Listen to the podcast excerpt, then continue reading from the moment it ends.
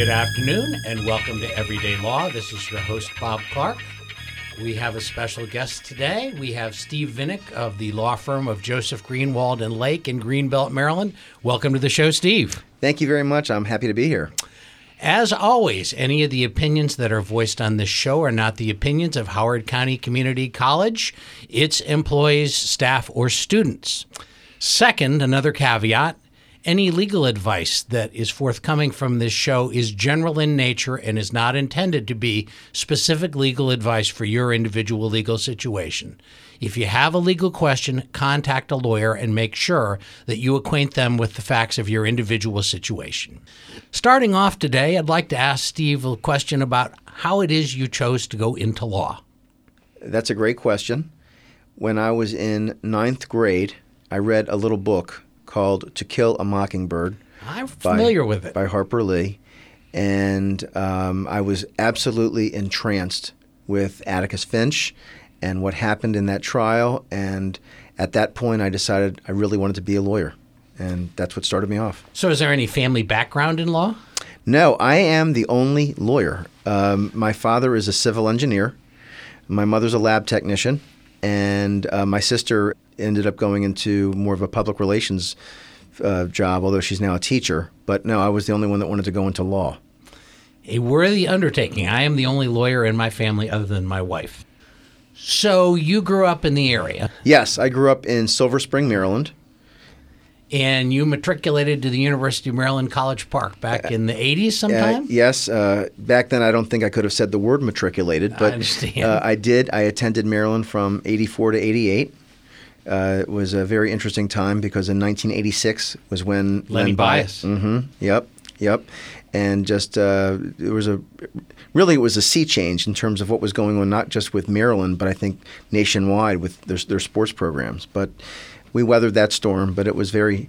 And there, I bring that up now because of what's going on with Jordan McNair. Oh uh, yeah. At at Maryland, and uh, while there's not totally identical, of course, there's certainly some similarities between the two. Do you have a feeling at this point in time what direction that process is going to go? I, I really don't. The fact that President Loh said the magic words to any plaintiff's lawyer we are legally and morally responsible for what happened to Jordan McNair uh, is a huge indication that I think they really just want to get that case settled. I don't know what they're going to do with the coach. And uh, the se- I know that the Walters report is out, but they're waiting for the second report uh, to um, to see exactly what's going to happen.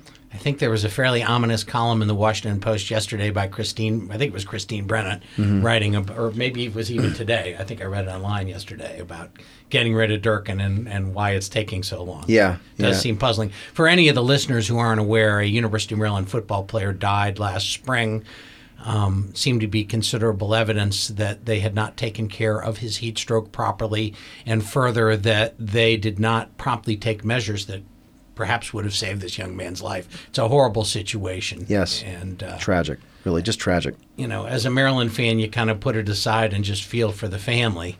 I think Billy Murphy up in Baltimore is representing the family. Yes, yes. I guess one of the questions I would have, because I know your firm has had tremendous success in the area of suing governmental entities. Yes. And the question I have is, of course, and this is something our audience typically does not know, but when you sue a governmental entity, there are state and, and local laws that limit how much money you can recover against these entities. My recollection is the State Tort Claims Act is presently $400,000. That's correct. And I see these things about the McNair family wanting millions and that sort of thing, and I'm I'm puzzled how it is they can get more than four hundred thousand dollars from a state entity like the University of Maryland or the University of Maryland Board of Regents.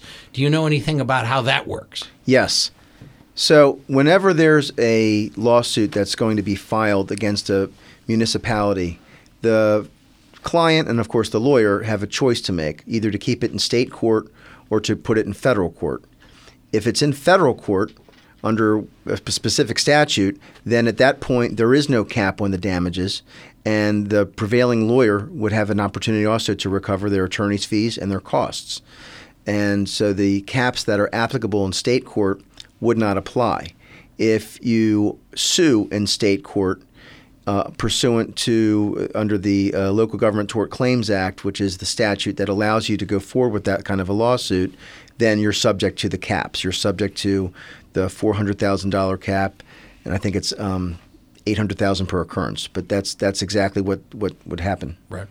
So, just again, by way of explanation for our audience that may not be quite as legally sophisticated about things, this business of being limited in the amount of money that you can get against the state or against a county and different governmental entities is actually a substantial improvement over the state of the law historically, in that it is a waiver of what we call sovereign immunity, right? That's correct. Yes. And I think that actually the Tort Claims Act went up from 200 to 400 a few years It, ago. it did. Uh, th- I think it was three years ago. Yes. Is this sort of like you can't sue the king?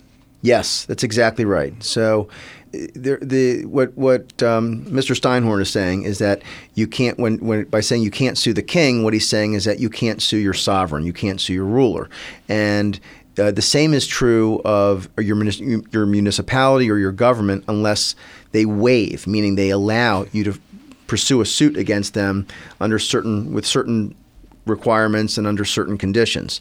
And in this case, that's exact. They've waived their immunity to four hundred thousand dollars, up to four hundred thousand dollars. Could you explain to us what legal theory would be used? What facts would support the legal theory under a federal civil rights action? Because clearly, if my choice is to hire a lawyer, and my choice, according to my lawyer, is to file in federal court or state court, and the lawyer says if I file in state court, I get $400,000, but if I file in federal court, there's no limit. It doesn't seem like any lawyer would then file in state court, they would file in federal court. So, what facts would support the claim in federal court? In other words, what is the claim in federal court and what facts here would support it? We'll take as an example your run-of-the-mill excessive force case. and So- we're talking about like a police excessive Yes. force case. So a police officer, uh, let's say, has uh, roughed you up and has tased you, and, uh, and and there was really no basis for that type of excessive force to have been used, and i- if, there were any charges, the charges are dropped. So at this point, you can either file a lawsuit for excessive force under the Maryland Constitution, and so for so that our listeners will know this, we have not only a United States Constitution, but the state of Maryland has its own state constitution, and you have uh, certain articles, Article 24 and Article 26, Declaration of Rights, baby. correct, in order to be able to uh, be free from excessive force or free from searches and seizures by by the police. So if you sue under that uh, constitutional uh, deprivation of rights and under under the Maryland Constitution, then you're subjected to the cap. If you sue under what's called uh, what we call a 1982 action, which is the federal cause of action, then uh, you can you'll even if you sue in state court, the case will be removed, meaning it'll be literally taken from state court and put into federal court. The reason, as a lawyer, that you want to oftentimes recommend strongly to put the case in state court rather than in federal court is really because of the difficulty that you will encounter in federal court of trying to get a verdict which is favorable to a plaintiff, to the claimant. It's, Is that because of the how the jury is constituted, or because of the judges, or to what do you attribute that? it's two things. One, there are other defenses and immunities that can be raised in a federal cause of action, uh, which means that if you sued in state court, they wouldn't they wouldn't have that immunity, but they'll do they do have that immunity in federal court. Let, let me just stop you for one second, because again, we're getting into some legal terminology that I think is important, and that the idea of immunity. What is the idea of immunity? Who's immune, and that sort of thing. So immunity means that, uh, and it's it's really just what you may have heard of in on TV or in the movies, where someone has immunity and then they're going to testify against somebody. Okay. And it sort of works the same way in terms of uh, different, uh, what we call state actors, which could be police officers or could be other governmental officials who are immune, meaning that you cannot sue them unless it's a, under a specific or sometimes often very narrow reason. Okay. Uh, For example, judges are, are immune from their decisions. You you know the, a judge can be rec- you know you can refer a judge what's called the Judicial Disabilities Commission, which is the commission that oversees judges and makes sure that they are acting as the way a judge should. Or you can try to have the judge impeached, but you can't sue a judge.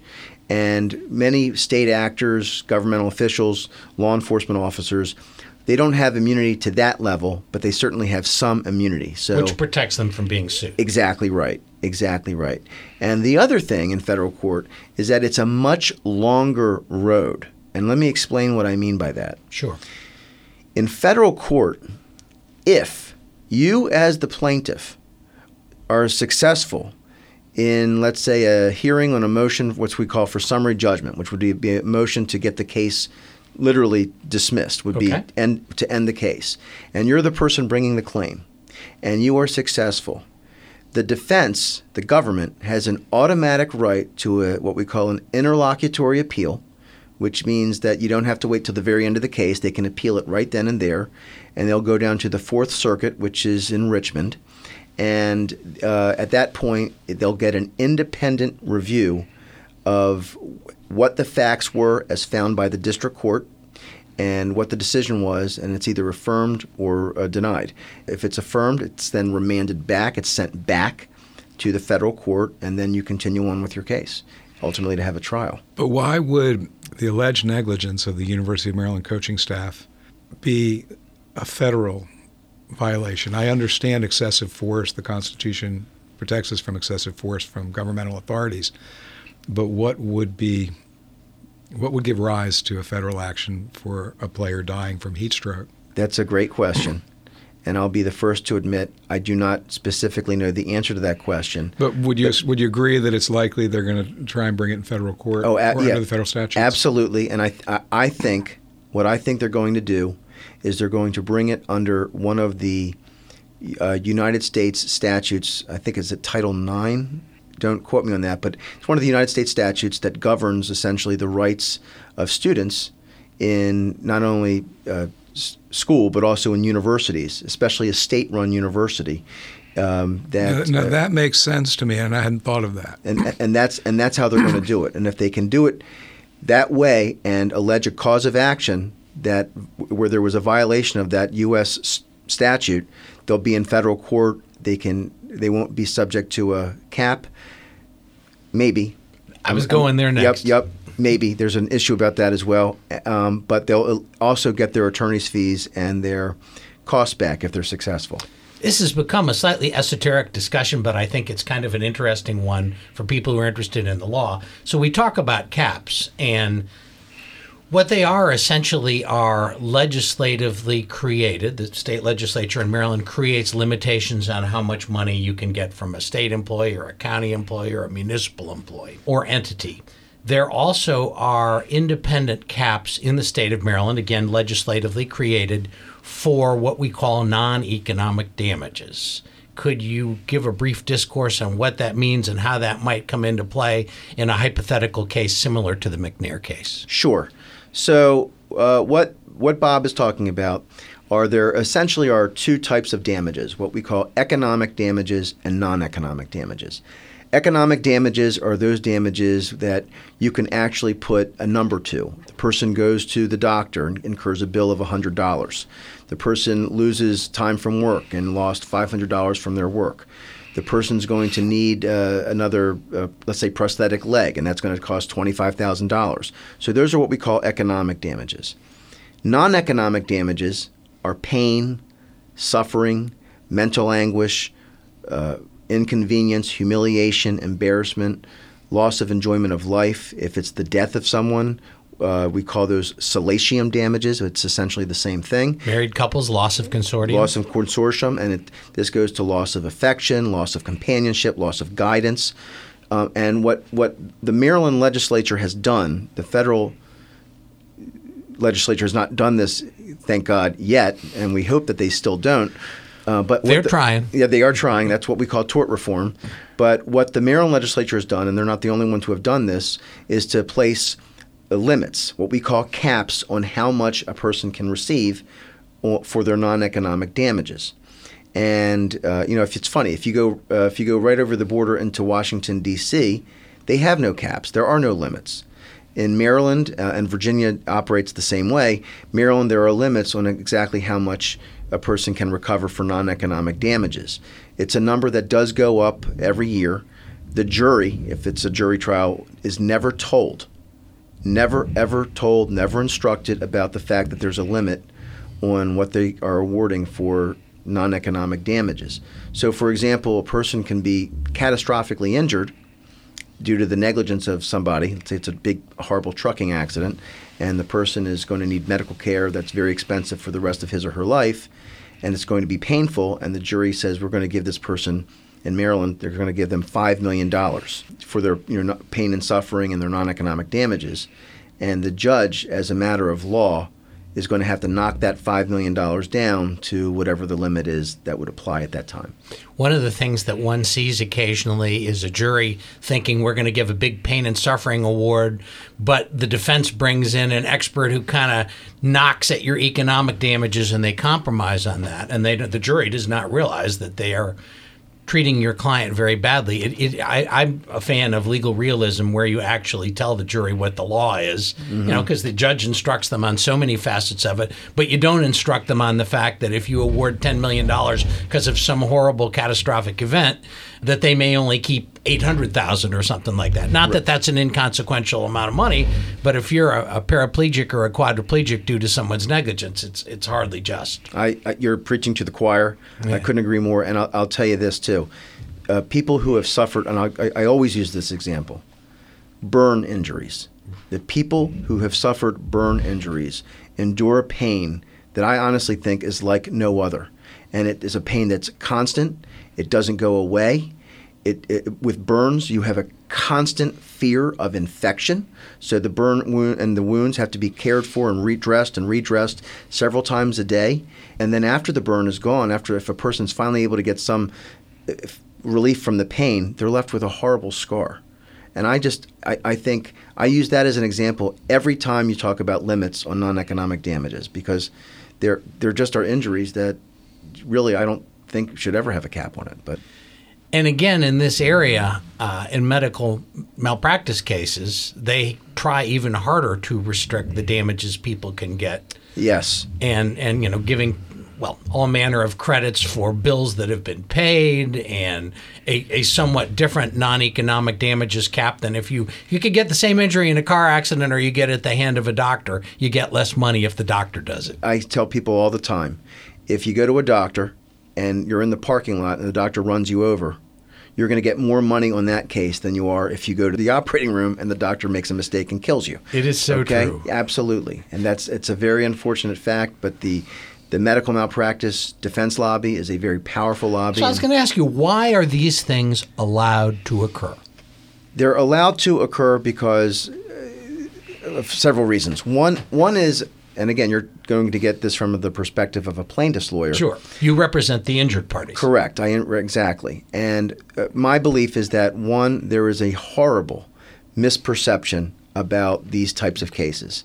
Um, it's a lot of it is uh, what has been portrayed either in TV or the movies, but it's become an unfortunate fabric of our society where everyone thinks that if you do personal injury, you're an ambulance chaser, you're a shyster, you can't be trusted, you're just, you know, it's just. I, I believe this all started with the McDonald's hot coffee case that it, resulted in a $6 million verdict for an elderly lady who spilled coffee in her lap and suffered extreme burns. But if you get into the facts of that case, it's a supportable verdict and you can understand it. But that became the poster child for lobbyists who wished to change the laws on caps on lawsuits. It, that that was the poster case, and the shame of it all is that if you you know peel it back and see the facts, the the burns, and again these were this was a burn injury, were outrageous all over the, this poor woman's thighs, her genitalia.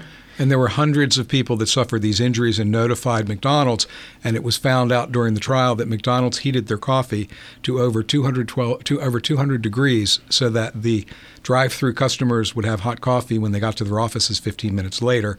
They knew how dangerous that was. They also had a statistical model that they built in paying for a certain number of severe burn cases because their coffee sales were so astronomical. So when the jury did the computation of the damages at the time, they had the information available to them about how much money McDonald's made for their coffees and the fact that they had built this into their coffee pricing and their profits. It's just horrifying to think that a corporation would build in, oh, we're going to catastrophically injure a certain number of innocent people. And that's what it was. And it just is appalling to me, and I don't mean to get carried away, that this would then become a reason to restrict people who have legitimately had terrible injuries to minimal recoveries. In Maryland, for the longest time, when they first enacted this law, it was $350,000 in non economic damages. And again, don't want to get on my high horse, but if you're a lawyer, and I have been, and I know Steve has, and, and my partner Alan Steinhorn has, where you're representing people in these cases, if you're doing a medical malpractice case,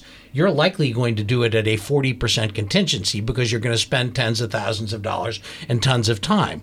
Well, if you give somebody $350,000, you take away 40% of that, then you take away what you paid the experts. You might have somebody with a catastrophic injury or death who's going to walk away with $100,000 even though the jury gave them 10 million. That's We- sadly correct. We had a case about 10 years ago with a Let me- 10, let me just- Mm-hmm. $10.1 million verdict, reduced to 650000 And I was going to say, just to end the McDonald's discussion, two things. One, there's a wonderful movie. It's a documentary. It's literally called Hot Coffee. I think you can see it on HBO or on Netflix still.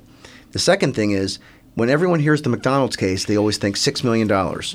That woman's verdict was reduced to $500,000. That's what the judgment was, meaning that it was reduced after the jury came back.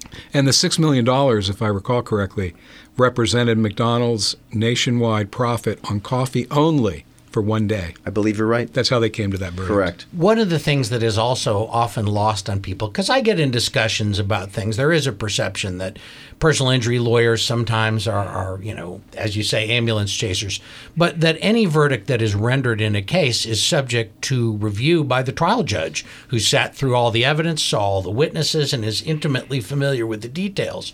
So if there's outrage over a multi million dollar verdict, the judge can take action. And if the judge chooses not to, it's an independent set of eyes who is sophisticated, has seen numerous trials, and understands what the evidence was and what should be sustained. Absolutely. So if you suffer a serious injury, you better contact a lawyer that knows about these laws. I absolutely right.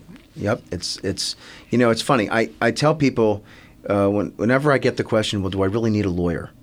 I always say, well, let me ask you this question: Do you ask yourself, do I really need a doctor?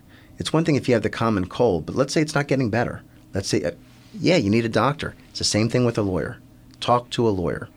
And when you call the insurance company after your accident and the other driver's at fault and you call their insurance company, what do you do when their insurance rep says, you don't need a lawyer for this? You ignore that person. That person is not there to give you advice that is going to benefit you. That person is giving you advice that will benefit the insurance company. And make no mistake, you are not a person, you are a number. That is what you are. And you will represent another number when they pay out whatever they need to pay But out. Steve, they're good neighbors. They're good neighbors. You're in good hands. Good hands. They have cute geckos. Absolutely right. It doesn't matter. How okay? cynical. I am cynical, but I'm also. Well, they're even more cynical than you. Absolutely. Yep. Yep. Uh, again, I don't want to get too esoteric, but there are times when you have an auto accident where you have to end up. Um, let's say the person who strikes you has no insurance, and so you make a claim against your own insurance company because you have insurance in case you get hit Well, by. well, they'll take care of you because you've paid them premiums all these years and they're supposed to help you, right? They are supposed to, but the biggest, some of the biggest fights I will get into will be with the insurance companies on on these types of claims, and my my clients hate it. They say exactly what you said, Alan. Well, that's is- because your own insurance company then becomes your adversary on that claim. That's correct. Yep. Even though they can't raise your premiums because you're not the at-fault driver, but they become your adversary and they will fight tooth and nail for to every last penny. Uh, taking that exit down the road, I have a trial in two weeks in Prince George's County and almost exactly that situation. And one of the things is you would think that you could go in before a jury and say, Joe Smith has paid premiums of $2,000 a year for 20 years to, you know, Allstate Nationwide, State Farm, and and the person who's on the other side is an employee of the insurance company that my client has been paying for 20 years. So you're in court with any of these insurance companies trying to get fair compensation. And the courts are increasingly restrictive on what they will let you say and what you, they will let you say about the other lawyer who is effectively being paid by your insurance premiums to fight your case? Number one, there's no uniformity, unfortunately, right, with these with the courts in terms of what you'll be allowed to do. Different judges do different things. Absolutely. So, in, in, in your normal automobile accident case where John Smith is suing Mike Doe, the word insurance is verboten. You cannot, cannot. I mean, forbidden. You mistrial. Absolutely, it is an it is an automatic mistrial. You can't talk about it. You can't mention it. You can't insinuate it. You can't do anything like that. It can't come up. But in the cases where you're suing your own insurance company, some judges will allow you to say the word insurance. Some judges will not allow you to say it. Some judges will allow you to talk about the premiums you've paid. Most judges, I- and from my from my experience, most judges do not let you do that. So it's it really, and again, when I say there's no uniformity, it is not just courthouse to courthouse, but judge to judge. It's just whatever their their own preferences. One of the things that is probably lost on non lawyers is that an awful lot of what guides us in what we can do is a function of opinions from the appeals courts, which is to say, you take a case to trial, you're unhappy with the result, you go to the Court of Special Appeals, you have an automatic right of appeal there. They typically write an opinion that either says you're right or wrong, the court's right or wrong, and that then becomes something that is guidance for other judges and other lawyers down the road.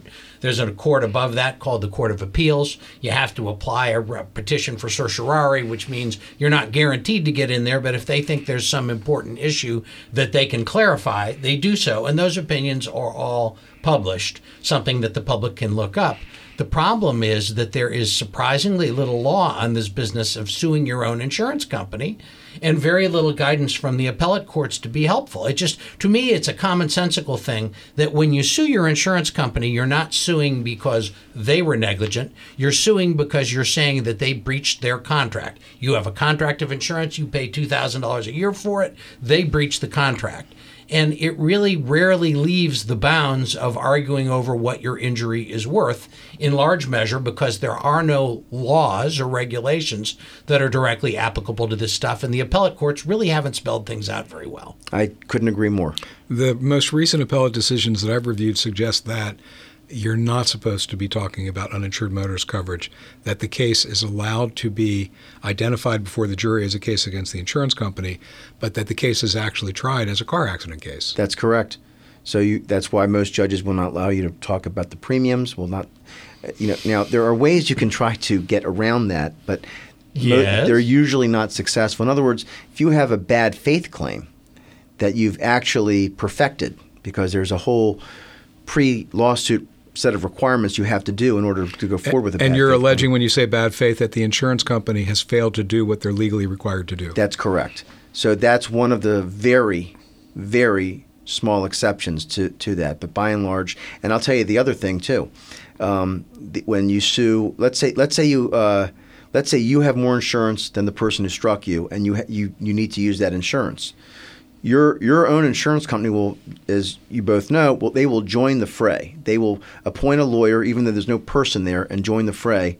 And you're still not allowed to say that there's an insurance company. You have to say it's an interested party. So you're saying they double and triple team you and get away with it? They oftentimes. If yes. I could just mention, it was probably more than 20 years ago, I tried a case just as you described, where an at fault driver caused a collision that led to injuries that were worth more than the policy limits. And I filed suit in Montgomery County against my client's insurance company. And to make a long story short, during a break in trial, I heard one of the jurors say to another juror, Oh, the first lawyer? He's the insurance company lawyer. The other lawyer's his private counsel.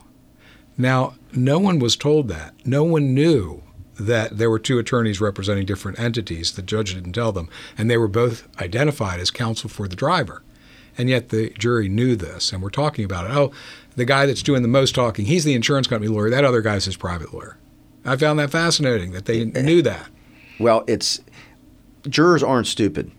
Uh, they may not be wise to everything that's going on in the courtroom, uh, or certainly not about the rules of evidence. But they are bringing in their everyday life experiences and common sense. And, And do you believe there's any juror that doesn't know that there's car insurance involved when they go to these trials? not a, if they are, they're from Mars. Well, and since there's Yeah. a requirement, a mandatory requirement for insurance, it does seem absurd that you can't mention it. Right. You know, this went by so rapidly, we didn't touch on myriad topics that I intended to, so we're going to have to have Steve Vinick back. That would Steve, be- bef- thank you. That Before you All-star go, can, appearance. can you just tell us again the name of your firm and where you're at? Absolutely. Uh, my name again is Stephen Vinick, and I'm a partner with the law firm Joseph Greenwald and Laake. We're located in Greenbelt, Maryland. Uh, we have an easy phone number to remember 301 220 2200. Thank you. This has been Everyday Law. I'm your host, Bob Clark. Farewell. We are Dragon Digital Radio.